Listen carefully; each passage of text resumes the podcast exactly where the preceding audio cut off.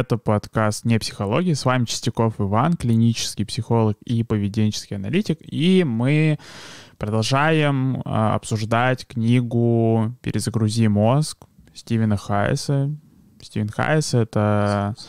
А, да, я не выключил звук. Очень это интересно. А Стивен Хайес — это тоже клинический психолог и поведенческий аналитик, основатель а, терапии принятия ответственности, поэтому вот обсуждаем терапию принятия ответственности. В прошлый раз мы обсуждали а, процесс неслияния или расцепления, как его можно назвать по-другому. Еще, кстати, вообще за последние две недели в паблике целых две статьи было на тему расцепления, на тему экспозиции, что как это вообще работает, как это делать. Есть альтернативные варианты. Собственно, вот вчера буквально запостил статью про то, какие могут быть альтернативные варианты, если, собственно, такая прямолинейная, олдовая, хардовая э, техника повторения слов э, по каким-то причинам вам не подходит, потому что почему она может вообще вам не подходить? Потому что она очень сильно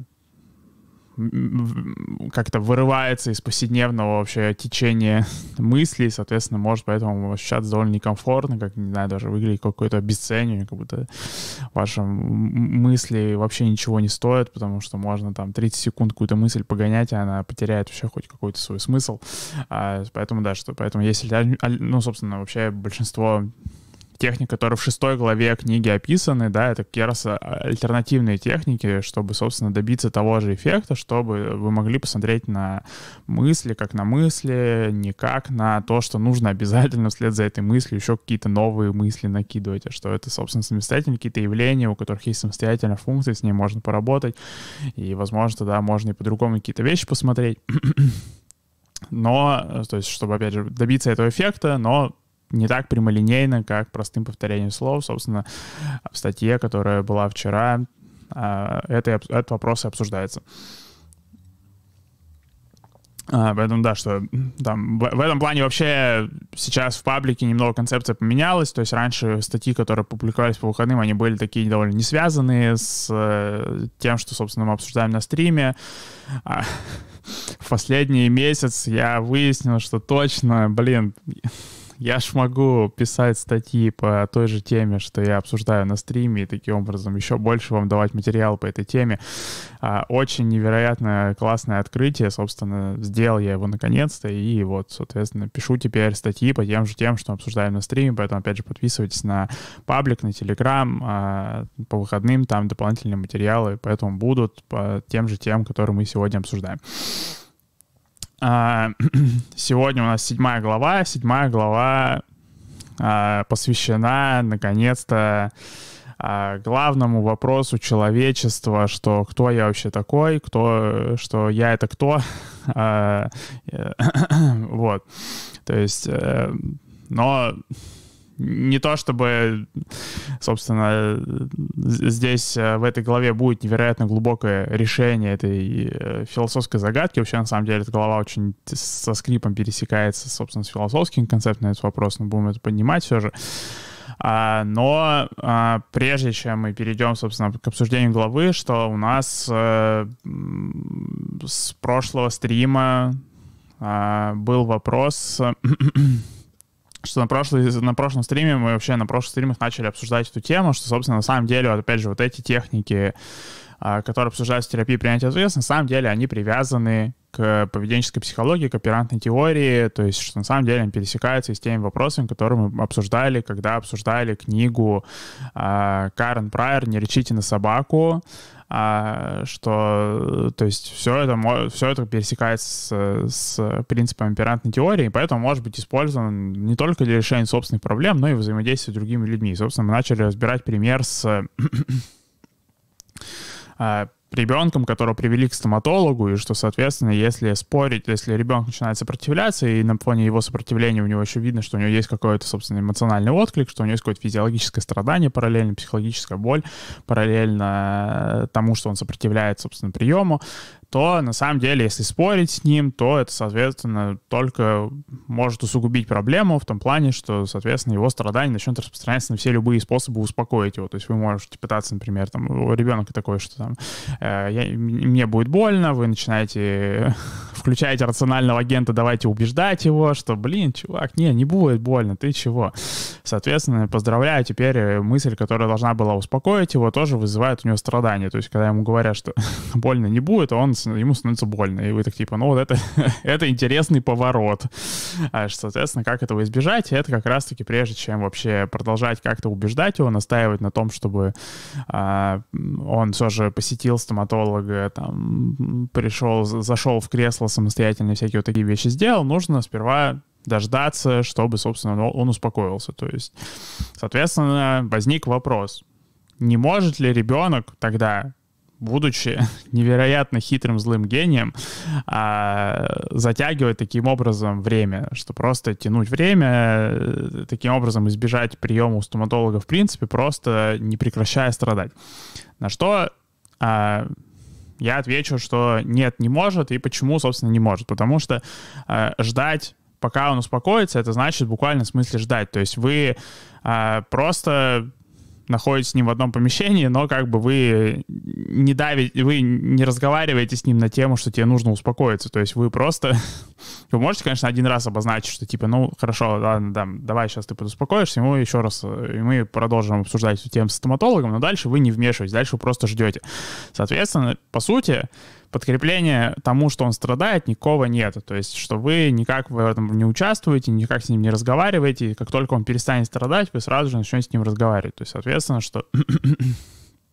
А, в этом плане, а, ну, никакого, на самом деле, никаких предпосылок, чтобы он использовал для затягивания времени, нет, потому что, ну, как бы, а что он таким образом получает? Он получает просто гробовую тишину, то есть просто все ждут, пока он там а, успокоится, пока он сможет выдохнуть, соответственно, там с ним начинает продолжать разговаривать заново, у него может возобновляться эта реакция, соответственно, ждут снова, то есть как бы, ну, то есть эта, ре... эта реакция, ну, с его точки зрения, понятно, что она контрпродуктивна, то есть, соответственно, ему даже не нужно прикладывать усилия, чтобы она прекратилась, она со временем сама прекратится, потому что на него не давят.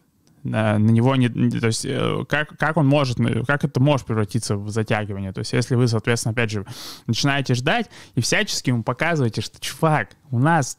время тут это самое, как бы нам нужно срочно к стоматологу попасть, ты чё, давай, успокаивайся быстрее. Тогда, соответственно, это будет затягивание. И причем затягивание не такое, что он такой... мастер-майнд просто, что он такой глубок, глубоко преисполнился в познании, как манипулировать родителями, и просто мастерски использует, пользуется возникшим режимом подкрепления, что это, на самом деле, не намеренно просто будет, потому что, опять же, когда вы поверх страдания что-то говорите ребенку, по сути, эта фраза обновляет его страдание, то есть у него вся, весь процесс его адаптации к ситуации начина, запускается заново, потому что вы отвлекли его, собственно, от этой адаптации, что, то есть, что в этом плане... Опять же, то есть вот что, если, собственно, пытаться спорить с ребенком, это будет продлевать страдания, не потому что он пытается их затянуть, а потому что, собственно, опять же, буквально просто рефлекторная реакция у нее, то есть она просто восстанавливается к изначальной силе, если ей не дали угаснуть. А в то же время, если, соответственно, давать ей угаснуть, то в силу того, что подкрепления никакого нет за, собственно, весь этот процесс, потому что, ну да, он может избежать приема у стоматолога, возможно, хотя тут тоже как бы нужно посмотреть, как это, каким это образом произойдет. То есть вы, зная о том, что э, ребенок может сопротивляться, можно прийти к стоматологу заранее, например. То есть, то есть что... А, вот, но и даже если он избежит приема у стоматолога, если его не отчитывать после этого и просто записаться на другое время и потом прийти еще раз, то, ну, соответственно, опять же, что никакого откладывания на самом деле не произошло, то есть просто, окей, пришел на прием еще раз, соответственно, там, с -с снова ждем, пока он успокоится и, соответственно, согласится зайти к стоматологу. Не согласился в этот раз, окей, приехали еще раз. То есть в этом плане это такая своеобразная война угасания начинается, что, что первое угаснет, его рефлекторная реакция на... предложение пойти к стоматологу или, собственно, ваши попытки привести его к стоматологу. Надеюсь, что ваши, что его рефлекторная реакция угаснет быстрее, хотя Тут, опять же, ну, зачастую родители начинают такими вопросами задаваться, когда, собственно, у них уже есть какая-то история, то есть уже как бы, сос... то есть они уже попытались ребенка силой как бы сквозь вот это страдание куда-то затолкать, а, соответственно, уже есть какая-то история подкрепления, что это страдание не прекращается само по себе или там с, с очень большой силой восстанавливается, как только ребенка снова пытаются заставить силой куда-нибудь идти. А, то есть, опять же, что может потребоваться действительно какое-то время, чтобы, собственно, опять же, вся эта процедура сработала. Но если просто настаивать на том, что мы все же идем к стоматологу, давать ребенку успокоиться, настаивать, потом, потом продолжать настаивать, не убеждать его, не спорить с ним, не угрожать ему, не, не задабривать его, просто методично, спокойно продолжать настаивать на том, что мы все же идем к стоматологу, то, ну, со временем э, ребенок адаптируется к э, тому, что вы идете к стоматологу, и он идет к стоматологу, и, соответственно, сможет согласиться на это, и не нужно будет его э, уговаривать, как-то заставлять, и он сам, соответственно, все это сделает с полным сотрудничеством. Вот. А, да, то есть вот, что, опять же, если резюмировать, то затягивания не будет, потому что, собственно, нет никакого подкрепления для затягивания, если, потому что был, было бы подкрепление, если бы, соответственно, во, во время сопротивления, во время какого-то страдания ребенка бы уговаривали. Тогда был бы, собственно, у ребенка был, был бы какой-то интерес вообще в том, чтобы затягивать всю эту ситуацию. Так, получается, и интереса никого нет. Еще а, в паблике как-то был вопрос, который что-то как-то, я такой, что надо бы, неплохо было бы на него ответить, но как-то он умер. А, что, а, что много появляется в последнее время работ про то, что там какие-то что-то в мозг там вживляют, и, соответственно, таким образом лечат какие-нибудь психологические расстройства, и что, соответственно, вообще а, будет ли в этом плане, и можно ли как бы предположить, что там, например, вообще, собственно, сейчас у нас есть психотерапия и фармакотерапия, да, довольно-таки параллельно существующие варианты лечения психологических расстройств. Будет ли, может ли быть такой вариант, что со временем фармакотерапия просто эволюционирует в то, что это будет прям буквальное вживление чего-то в мозг, и, соответственно, таким образом начнут лечить а, психологические расстройства.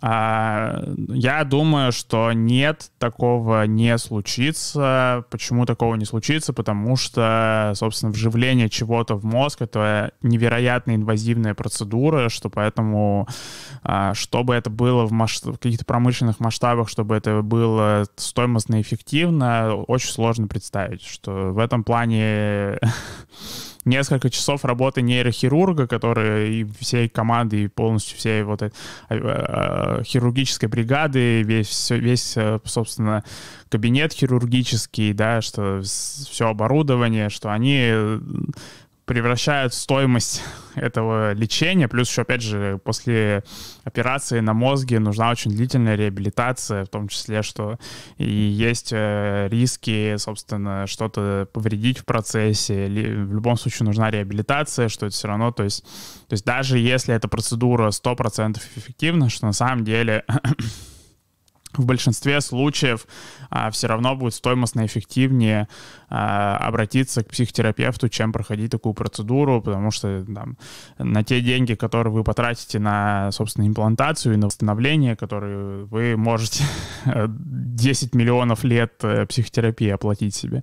То есть, что пока что в этом плане это, собственно, все, почему это вообще такие кейсы существуют, потому что, собственно, все это субсидируется какими-то исследованиями, грантами, какими-то корпорациями, то есть, соответственно, поэтому, собственно, те люди, которые получают эти услуги, я очень рад, что, собственно, у них есть возможность такая, они, собственно, получают такие услуги, у них это все работает, все замечательно, но чтобы это в промышленном масштабе было, чтобы это как-то масштабировалось, собственно, это, чтобы у нас мы переехали в такой вариант киберпанка, где э, все, собственно, там, что у вас э, тревожные мысли вызывают тревогу, и, соответственно, вы идете просто к врачу, он вживляет вам имплант, и вы ходите менее, чтобы тревожные мысли перестают вызывать у вас тревогу. Ну, то есть технологически такое возможно, что это будет коммерчески как-то жизнеспособно, это практически нереальная ситуация.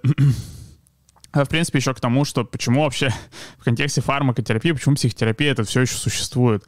потому что на самом деле фармакотерапия и психотерапия по стоимости примерно одинаковые, что это какое-то интересное иногда у людей складывается впечатление, как будто психотерапия — это просто очень дорогой аналог фармакотерапии, что просто прошел бы человек... Пошел бы человек, он купил себе таблетки, и гораздо все дешевле было бы. На самом деле, прием у психиатра стоит несколько раз дороже приема у психолога. Это один момент. Плюс, опять же, что на самом деле все равно нужен не один прием, то есть нужно систематически наблюдаться у психиатра. И плюс сами препараты зачастую тоже стоят довольно заметные суммы. То есть, на самом деле, в этом плане, если считать, сколько стоит, собственно, курс психотерапии, сколько стоит лечение у психиатра, то на самом деле стоимость приходит, приходится примерно одинаково. То есть в этом плане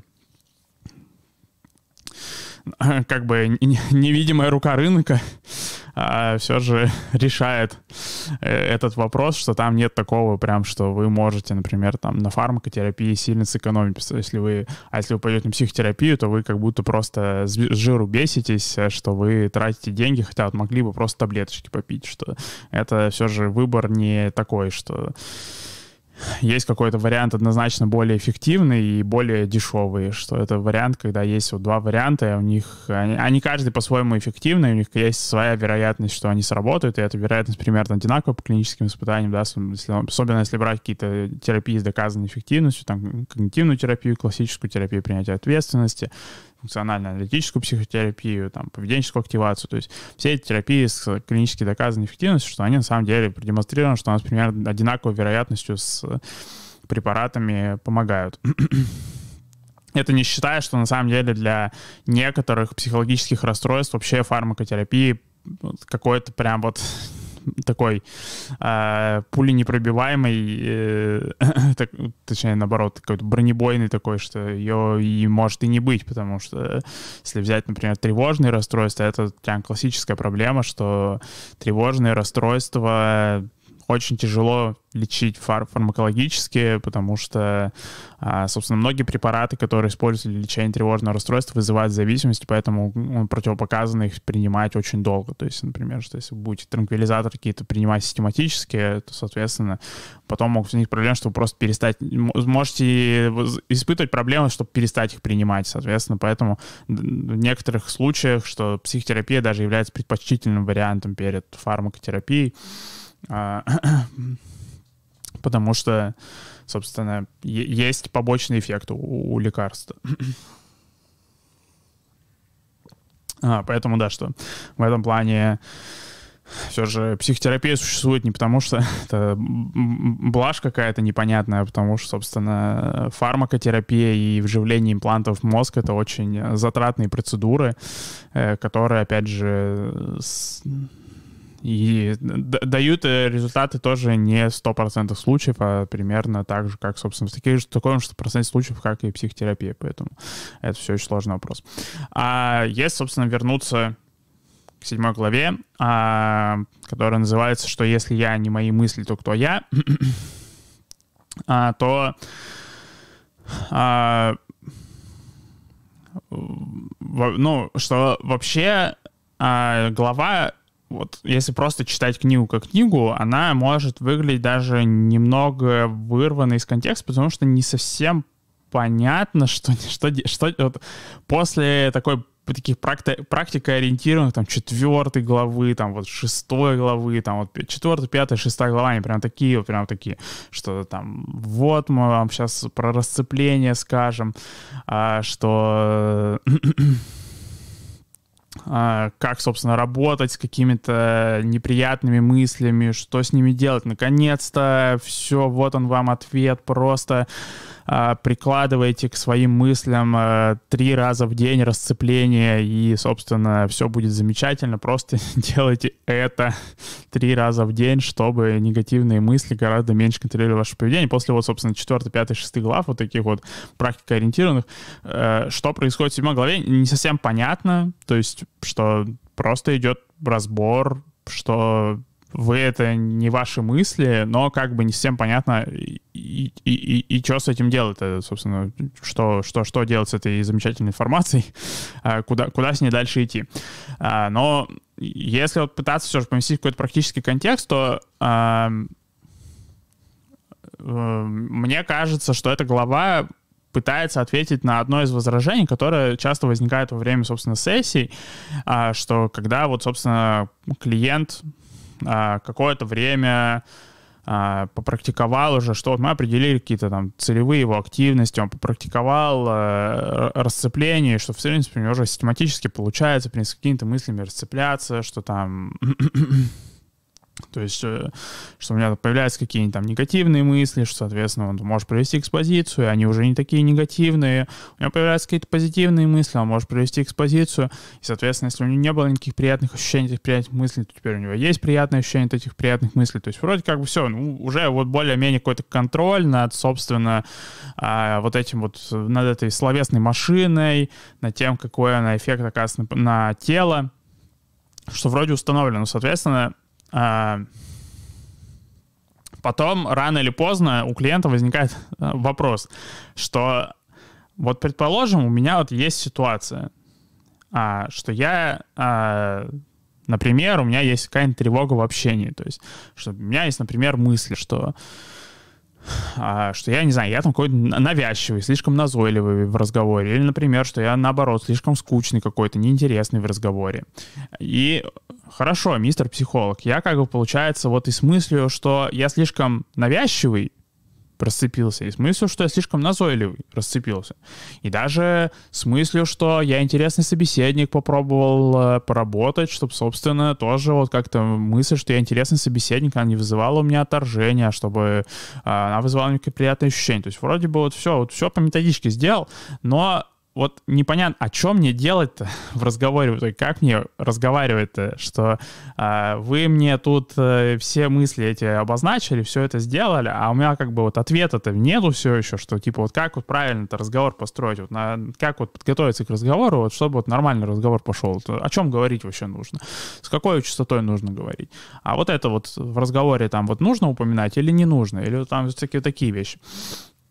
А, и, и то есть... А, Что, по сути, это вопрос про то, что а, если убрать из а, процесса рассмотрения какой-то проблемы, да, какой-то психологической проблемы, если убрать из нее все мысли, если убрать из нее все ощущения, то а как она решиться-то в итоге должна? Потому что, получается, как бы все источники контроля над, собственно, процессом мышления, над процессом решения каких-то проблем, они как будто убраны. И, соответственно, клиенту, у клиента создается впечатление, как будто а, психолог просто предлагает ему ничего не делать со своей жизнью, никогда больше в жизни ничего не делать. Просто а, что у вас там? У вас там а, а, неуверенность по поводу того, какую тему поднимать в разговоре. А, вам, поздравляю, вам штраф тридцать часов медитации, хорошего настроения. Просто помедитируйте на эту тему а, и все. И как будто и забейте просто. Вот помедитируйте и забейте.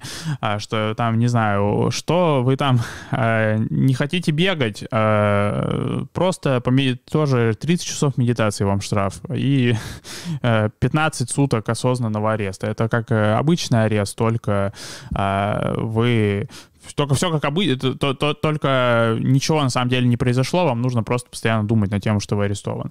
А, что, то есть вот, что как будто все теперь сводится к тому, что вот просто медитируйте в любой проблеме, и все, и хорошего настроения. Потом расскажете, как у вас проблемы сами решились. Непонятно, вот, что, в общем, у клиентов возникает недопонимание, типа, а как они решиться-то должны? Я же просто медитирую, типа, чего, чего случиться должно, как, собственно, все решится.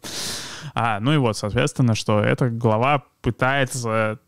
ответить на этот вопрос, что а как, собственно, ваши проблемы будут решаться, если все, что вы делаете, это что вы а, просто снимаете какие-то ограничения, что вы там, ну вот я убрал там, окей, я там поработал, чтобы я мог в такую мысль думать и не умирать. Я там поработал, чтобы у меня было такое вот ощущение, я не умирал. Я поработал, чтобы у меня было вот такое ощущение, я там лучше его замечал. Там, что, ну, вот, что как будто не выглядит как работа. Что, типа, как, вот, опять же, мистер психолог, а как, собственно, в итоге проблему-то решить? Ну и... Собственно, проблема этой главы и проблема вообще в этом плане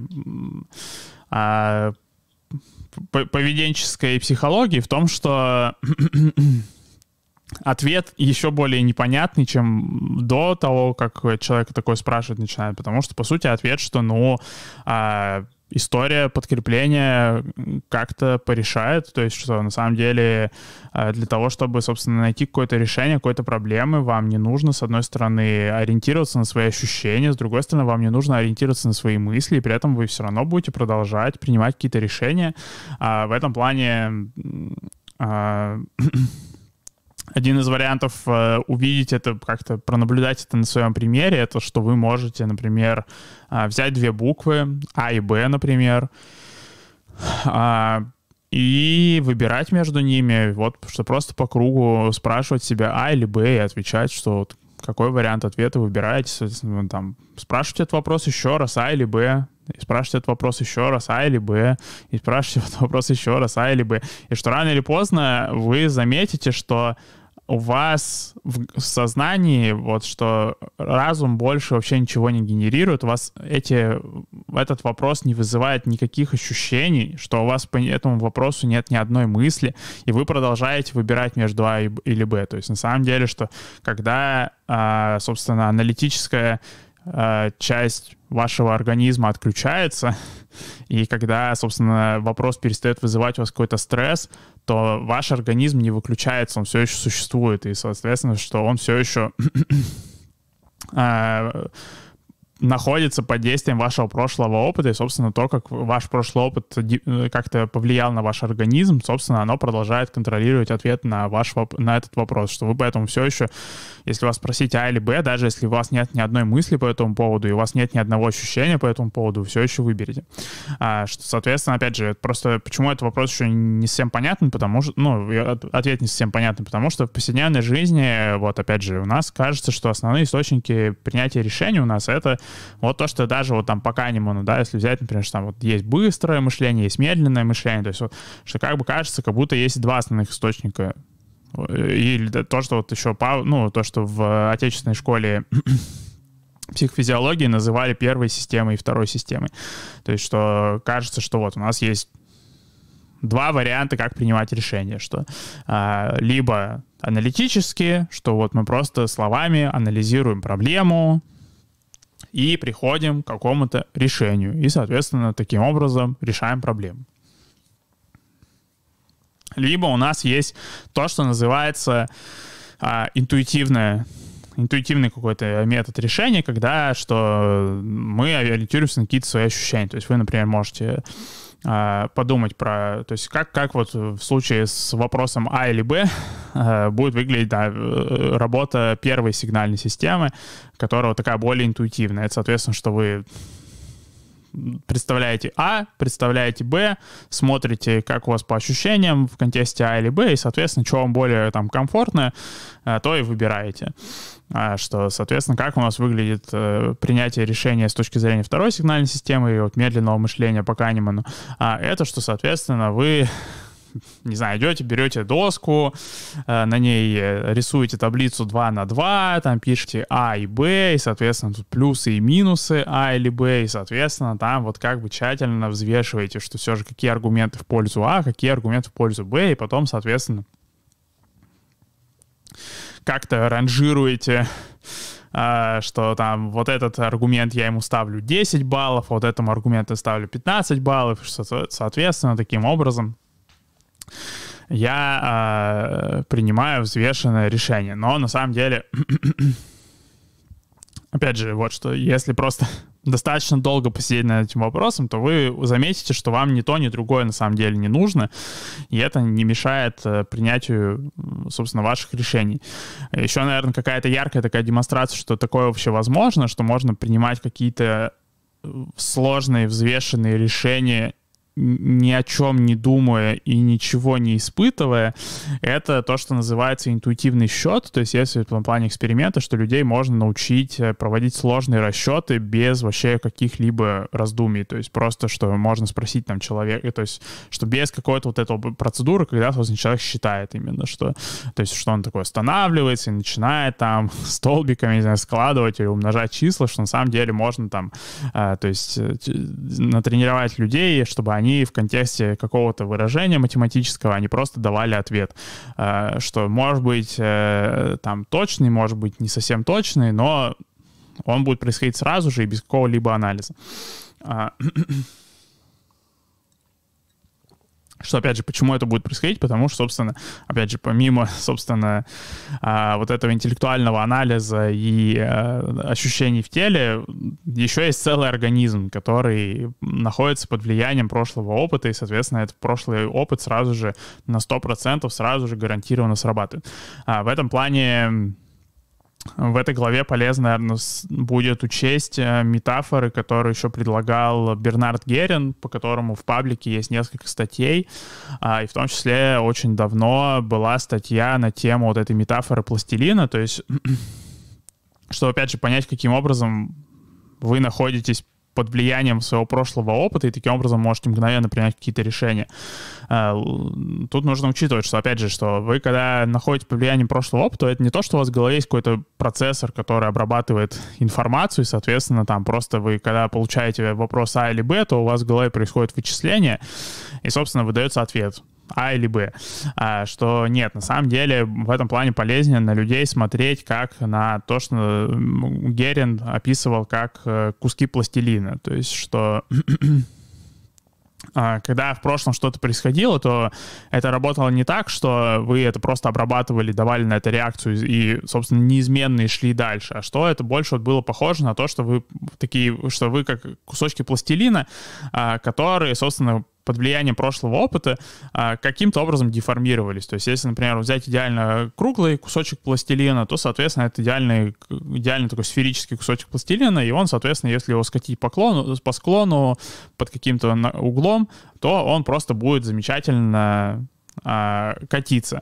А если, соответственно, а, по этому кусочку пластилина ударить, то он больше не будет катиться, но он это будет делать, опять же, без вычислений. Там не, не будет никакого процесса, что кусочек пластилина будет, когда вы его помещаете на склон, он там проводит сложный анализ и, и решает, что все же он катится вниз или он все же лежит э, э, плашмя. Нет, он просто такой. То есть его прошлые события деформировали, и, соответственно, благодаря разным механизмам, которым, собственно, эти воздействия в его форме сохранились, а теперь, когда он помещен на этот склон, вот в контексте его прошлого опыта, теперь он больше не скатывается. Соответственно, аналогичным образом работают, работают люди. И, собственно, что в этом плане, то есть, что вот, что, то есть, когда у вас был какой-то прошлый опыт, он просто сразу же вас мгновенно деформировал. Вам не нужно никакой информации, чтобы, собственно, этим, ну, вам не нужно какой-то обработки информации, чтобы воспользоваться этим опытом, потому что,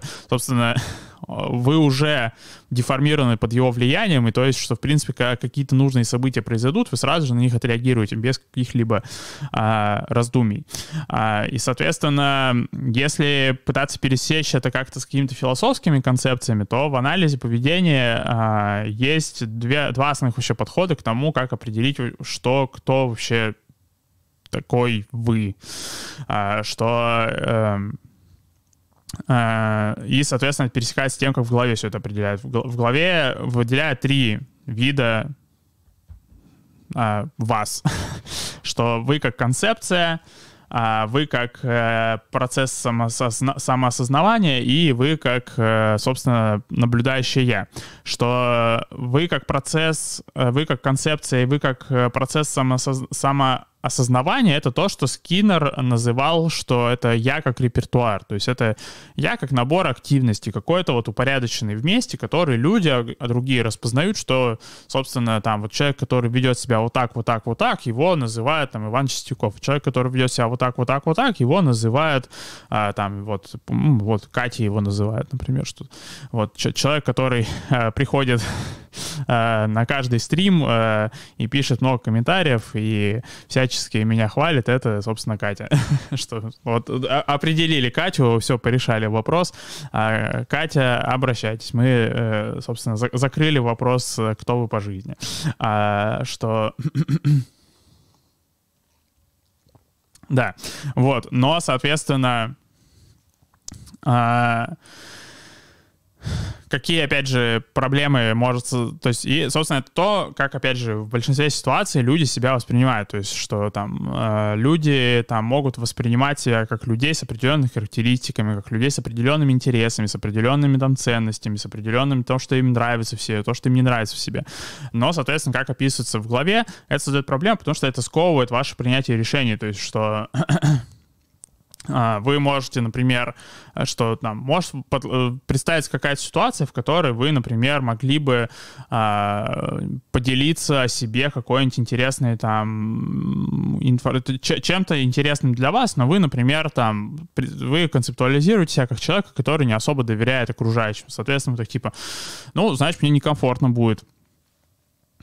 Значит, когда я сейчас там, мне будет возможность поделиться с собой какой-то там вот личной информацией, мне будет некомфортно, соответственно, я не буду этого делать, потому что я человек, который не доверяет другим людям. Соответственно, ну, как бы вот, что уже, получается, в принципе, опция была, но она выпала, потому что вы там человек, там, который э, что-то там. Если, соответственно, вы э, концептуализируете себя как человека, который там э, любит откладывать что-то, то могут возникать парадоксальные ситуации, когда вы могли бы что-то сделать, но вы можете чувствовать себя некомфортно, потому что вы не пооткладывали. А вы же человек, который любит откладывать, нужно подкладывать как будто. А вот вы могли бы, может, сразу сделать. Ну, нет, не сделаете, потому что, собственно, вы человек, который любит откладывать. И вам в комплекте, опять же, с этой мыслью, может быть, вот некомфортно э, делать что-то сразу же. Что...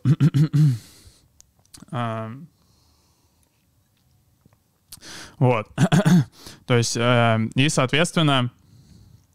Это, опять же, что это создает проблему, то есть, что, по сути, когда вы принимаете решение, именно полагаясь, например, на самоописание, то, по сути, вы полагая, принимаете решение, полагаясь на вот этот процесс интеллектуальный. Соответственно, опять же, интеллектуальный процесс, он сам по себе замечательный, но если полагаться только на него, то, соответственно, могут возникать какие-то странные ситуации, когда вы принимаете какие-то вот краткосрочно ориентированные решения, просто чтобы, например, поддержать упорядоченность представления о себе, чтобы вот то, что называется там теорией когнитивного диссонанса, что э, вы можете просто пытаться сделать, чтобы случайно ничего не рассогласовалось. Что, соответственно, может быть, в другой ситуации вы бы, в принципе, если бы вы были свободны от этих представлений о себе, то есть не в плане, что их не существовало бы, а чтобы вы могли на них реагировать, что типа, ну да, это интересное представление о себе, но мне не обязательно сейчас принять решение, опираясь на него.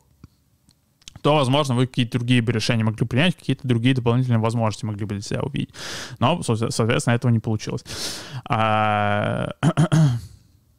Соответственно, второй подход в анализе поведения к определению себя — это что я как позиция. И, собственно, в книге это обозначено как наблюдающее я. И как позиция — это не в плане, что, это, что вы — это просто... точка, какая-то локация в пространстве времени. А что то, это как то, то, как это Скиннер в одной из своих, в одном из своих интервью обозначал, что это а, вы как э, место пересечения истории, подкрепления и, собственно, текущего поведения. То есть, что, собственно, вы — это вот то место, в котором, собственно, весь вот этот опыт аккумулируется.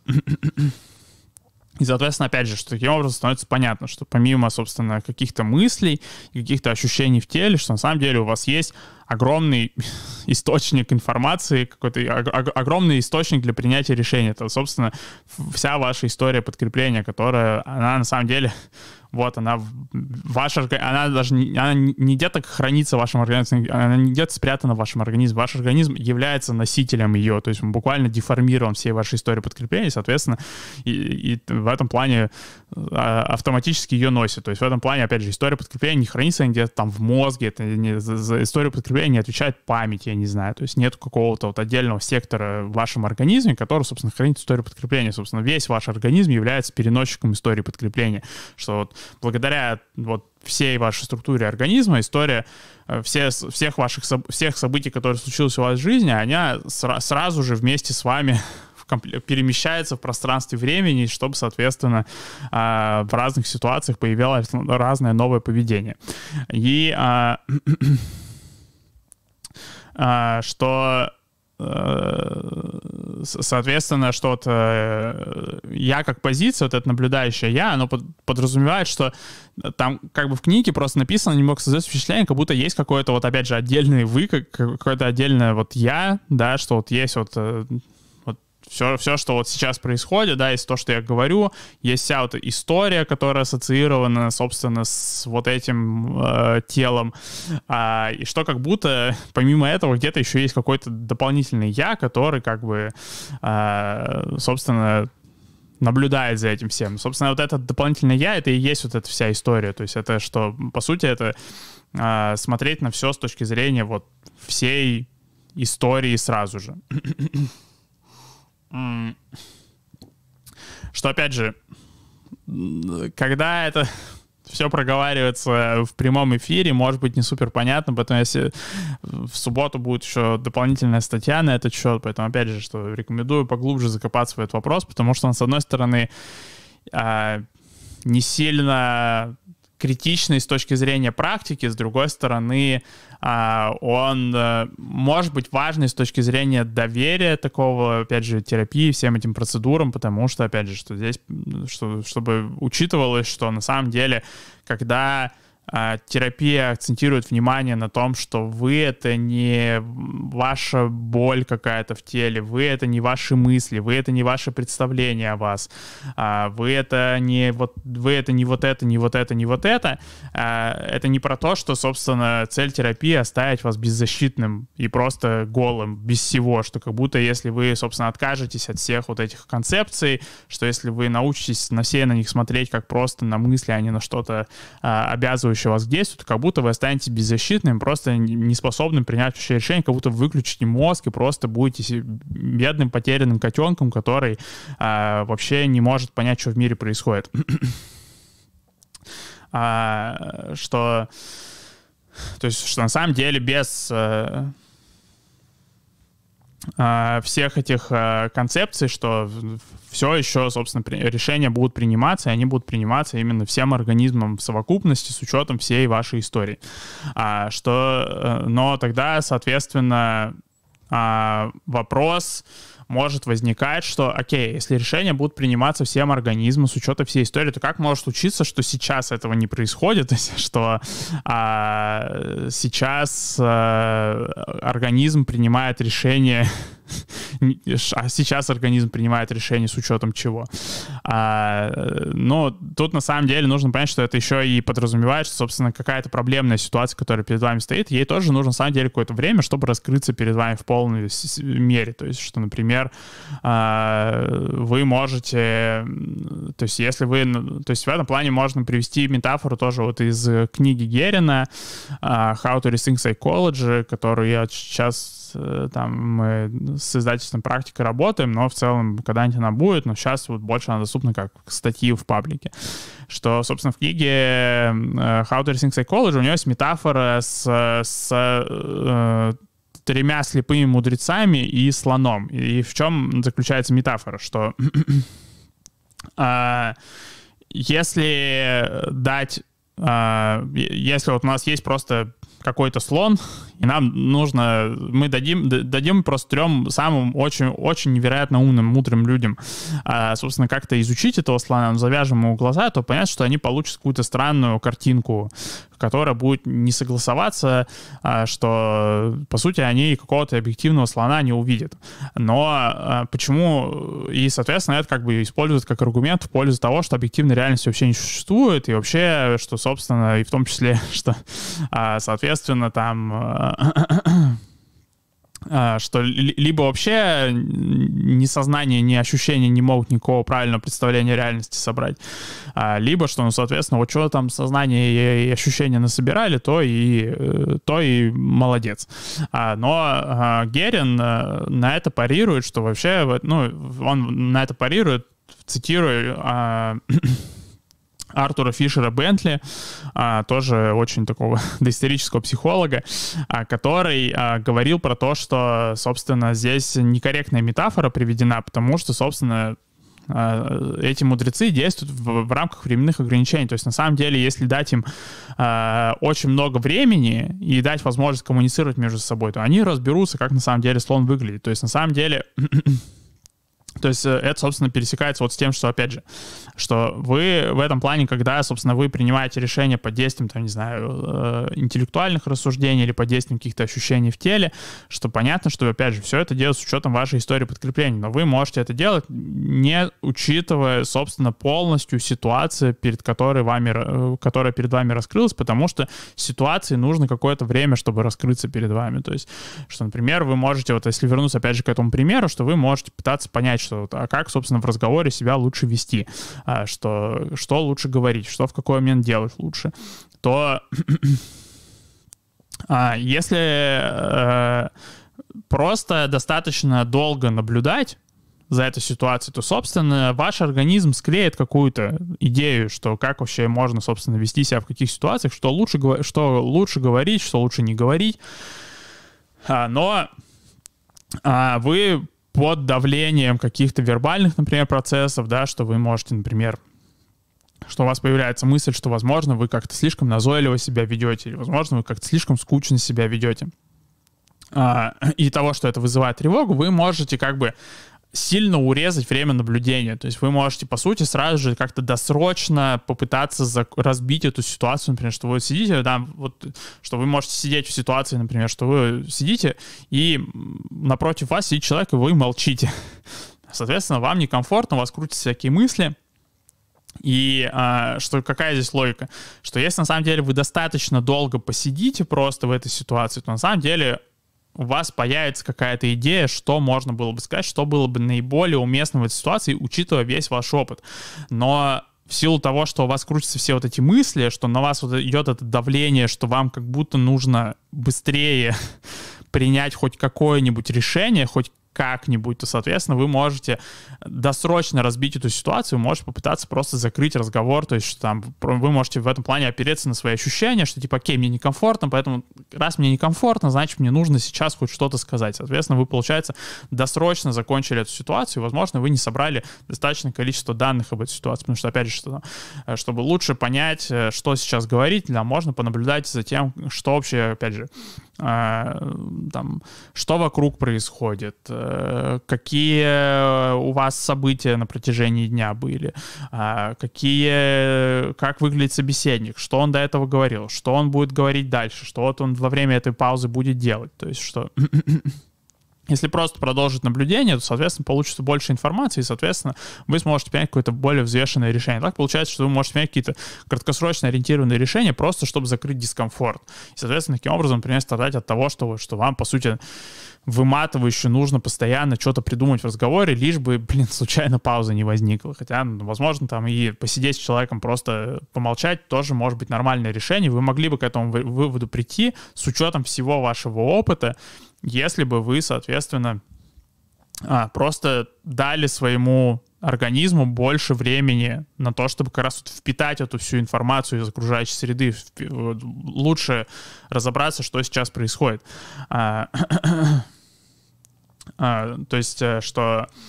Вот, то есть, что в этом плане вот этот весь процесс расцепления, экспозиции, он на самом деле еще нужен за тем, чтобы, то есть, с одной стороны, он нужен за тем, чтобы, собственно, проработать какие-то вещи, которые мешают вам оставаться в каких-то ситуациях и мешают вот продолжать собирать информацию.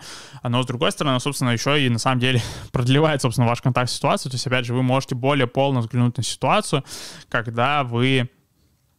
опять же, дольше просто посидели в этой ситуации, потому что, опять же, на самом деле у вас, там, если вам там двадцать, двадцать пять, сколько-то лет, там тридцать, например, лет, то на самом деле у вас очень богатый опыт, и на самом деле вы во многих ситуациях знаете примерно, что можно сделать. Там просто проблема бывает в том, что вам, может быть, тяжело...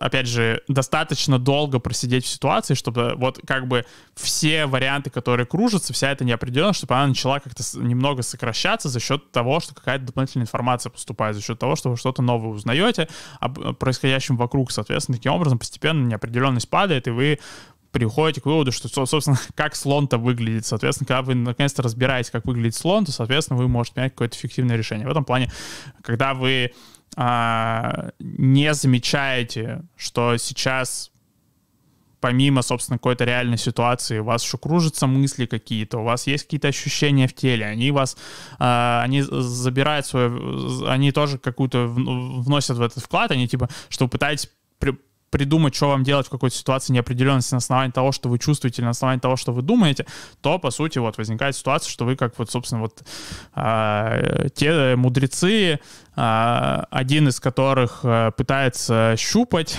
э, э, слона, второй э, разговаривает про слона, ни разу до него не дотронувшись, и третий э, умирает от тревоги, от того, что слона еще не доисследовали. Ну, как бы такая себе команда получается, что как раз-таки лучше, чтобы, собственно, все три мудреца сконцентрировались на том, чтобы взаимодействовать со слоном, чтобы как можно дольше э, находиться в этой ситуации, чтобы выиграть как раз-таки время, потому что, на самом деле, временные ограничения, собственно, основной вообще противник людей в принятии каких-то оптимальных решений в ситуации неопределенности, что если на самом деле у вас было неограниченное время, бесконечное, то вы бы всегда принимали оптимальные решения. На практике понятно, что у вас время всегда ограничено, и, соответственно, это может стимулировать вас принимать какие-то странные решения, которые, возможно, вы не приняли бы, если бы вам, собственно, было просто комфортнее, если бы вы чувствовали себя спокойнее, если бы у вас было меньше роилось мыслей в голове. Поэтому вот что. Поэтому вот эти все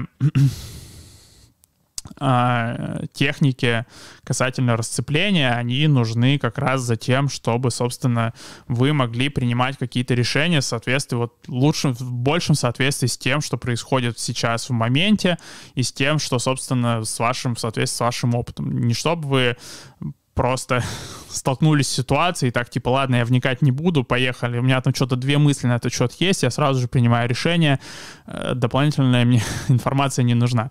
А чтобы как раз-таки могли остановиться, собрать ну, всю нужную информацию, и только тогда, когда вы...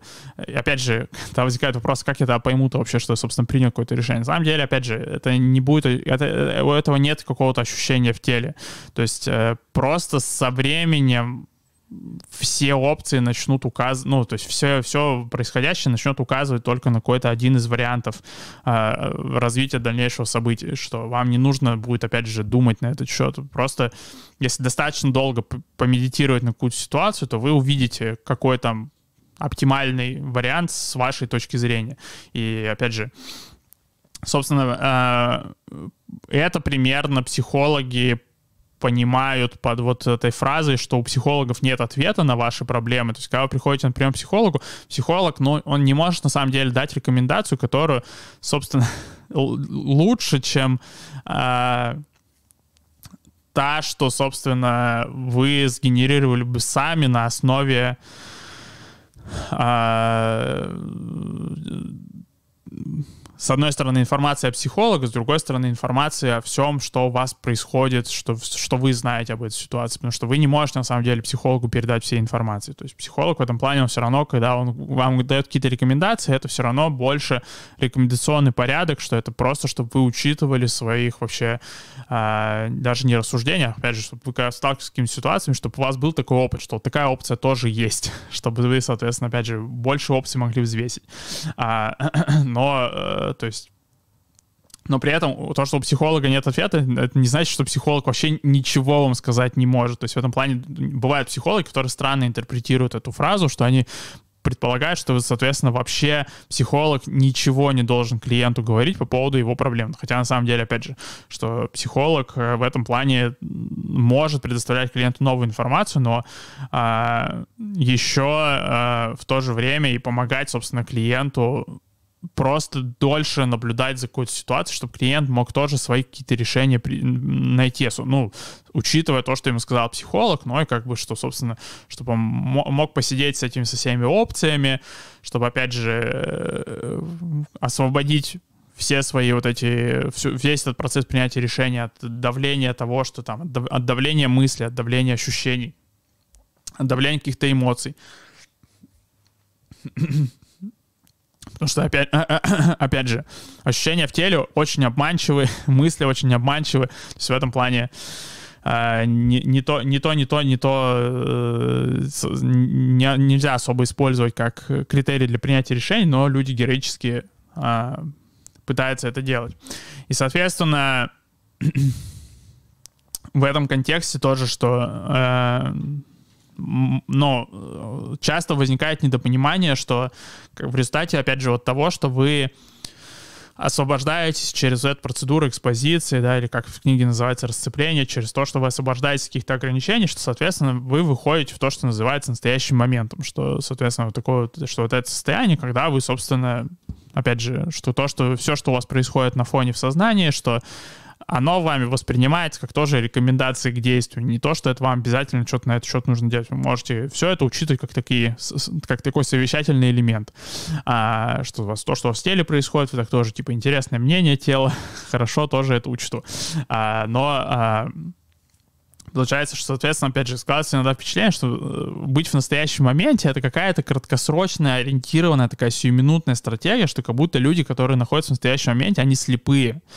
Но тут проблема в том, что, во-первых, опять же, люди, которые просто заявляют, что они находятся в настоящем моменте, они зачастую не в настоящем моменте, потому что, ну, если ты в настоящем моменте, ты не будешь говорить на этот счет, потому что, опять же, в настоящем моменте а, ты все мысли воспринимаешь как э, просто интересные идеи или рекомендации к действию, ну, то есть сложно представить ситуацию, где, собственно, это реально хорошая идея а, давить на людей, что ты находишься в настоящем моменте, а они находятся вне в настоящем моменте. А, то есть, а, что на самом деле в этом плане нахождение в настоящем моменте — это, наоборот, на самом деле а, контакт с максимальным количеством опыта одновременно. То есть, что вы как раз-таки вместо того, чтобы находиться в плену каких-то, опять же, мыслей, ощущений, которые сковывают ваши решения, что вы, наоборот, находитесь именно в контакте с ситуацией, то есть вы получаете, пытаетесь собрать максимальное количество информации о том, что сейчас происходит, и в то же время, что вы, соответственно, под, находитесь под контролем, собственно, всего опыта вашего одновременно, что...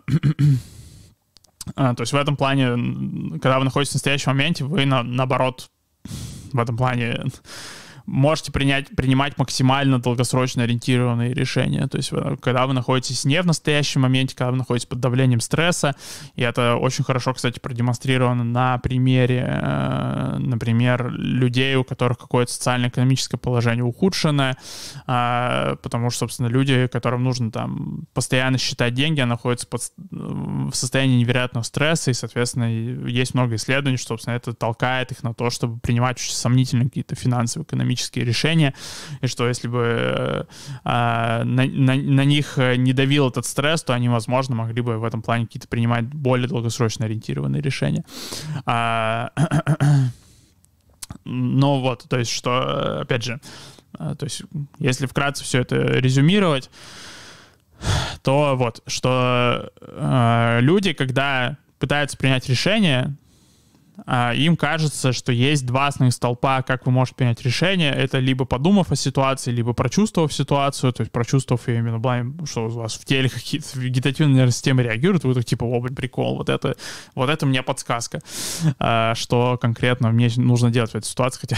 Как, как вообще вегетативная нервная система вам может подсказать? Она состоит из там двух с половиной нервных клеток, что она ничего осмысленного вообще по поводу ситуации сказать не может. Но, опять же, что вот, соответственно, люди выдают интеллект за такой там какой-то финальный арбитраж вообще в любых вопросах, интуицию как за еще более финальный арбитраж, что интуиция — это вот что там, что ощущение в теле — это интуиция, и что это тоже каким-то образом вам подсказывает, что на самом деле в разных ситуациях, где на самом деле не то, не то вам не подсказывает. То есть единственное, что вам может подсказать, это, собственно, весь ваш накопленный опыт и э, максимально полное понимание происходящего вокруг, то есть того, что происходит сейчас, и того, что, собственно, вы знаете вообще об этом мире за счет взаимодействия, истории взаимодействия с ним, что, соответственно, вся эта информация накоплена во всем вашем организме одновременно, не накоплена в отдельной его части, нет никакого резервуара, который отвечает за, собственно, воспроизведение этой информации. И, соответственно, когда вы... через экспозицию работаете с мыслями, с максимальным количеством мыслей, максимально освобождаетесь от а, каких-то ощущений, максимально освобождаетесь от каких-то мыслей, то, соответственно, вы постепенно приближаетесь к вот этому состоянию, где вы вот как раз-таки можете максимально долго наблюдать за слоном, разглядывать этого слона, максимально его щупать, там как-то с ним взаимодействовать, коммуницировать с другими людьми по поводу этого слона, собирать максимальное количество информации. И таким образом, на самом деле, что, что собственно, это решает этот, ну, понятно, что это не решает, понятно, что это не так работает, что можно словами убедить, собственно, сознание довериться тому, что если сознание не будет главной инстанцией вообще в вопросе принятия решений, то ничего не развалится. Но вот, ну, собственно, что на самом деле в ситуации неопределенности, если вы поработали с мыслями, вы поработали с ощущениями, и, собственно, вы свободны от того и от того, то на самом деле вы не останетесь беззащитным котенком, у вас есть все еще весь ваш организм, который, в котором накоплено невероятное количество опыта, в том числе эволюционного, то есть что в этом плане никакой интеллектуальный процесс не может именно быть более информативным, чем вот этот процесс, собственно, накопления информации в организме. И, собственно, вот что поэтому в ситуации неопределенности вы не останетесь беззащитным и все еще сможете принять эффективные решения. И, собственно, это можно увидеть вот на примере вот этого вопроса А или Б, что если вам и А, и Б не вызывает никаких мыслей, никаких эмоций, то вы все равно будете способны выбрать между А или Б, что никакой проблемы не будет в этом плане. А, да, поэтому, да, в следующий раз будем обсуждать, получается, что следующая глава посвящена осознанности, поэтому там будем ощущ... обсуждать вопрос, что настоящий момент — это где вообще? А, что тоже связано с тем, что мы сегодня обсуждали. Ну а так, опять же, сегодня...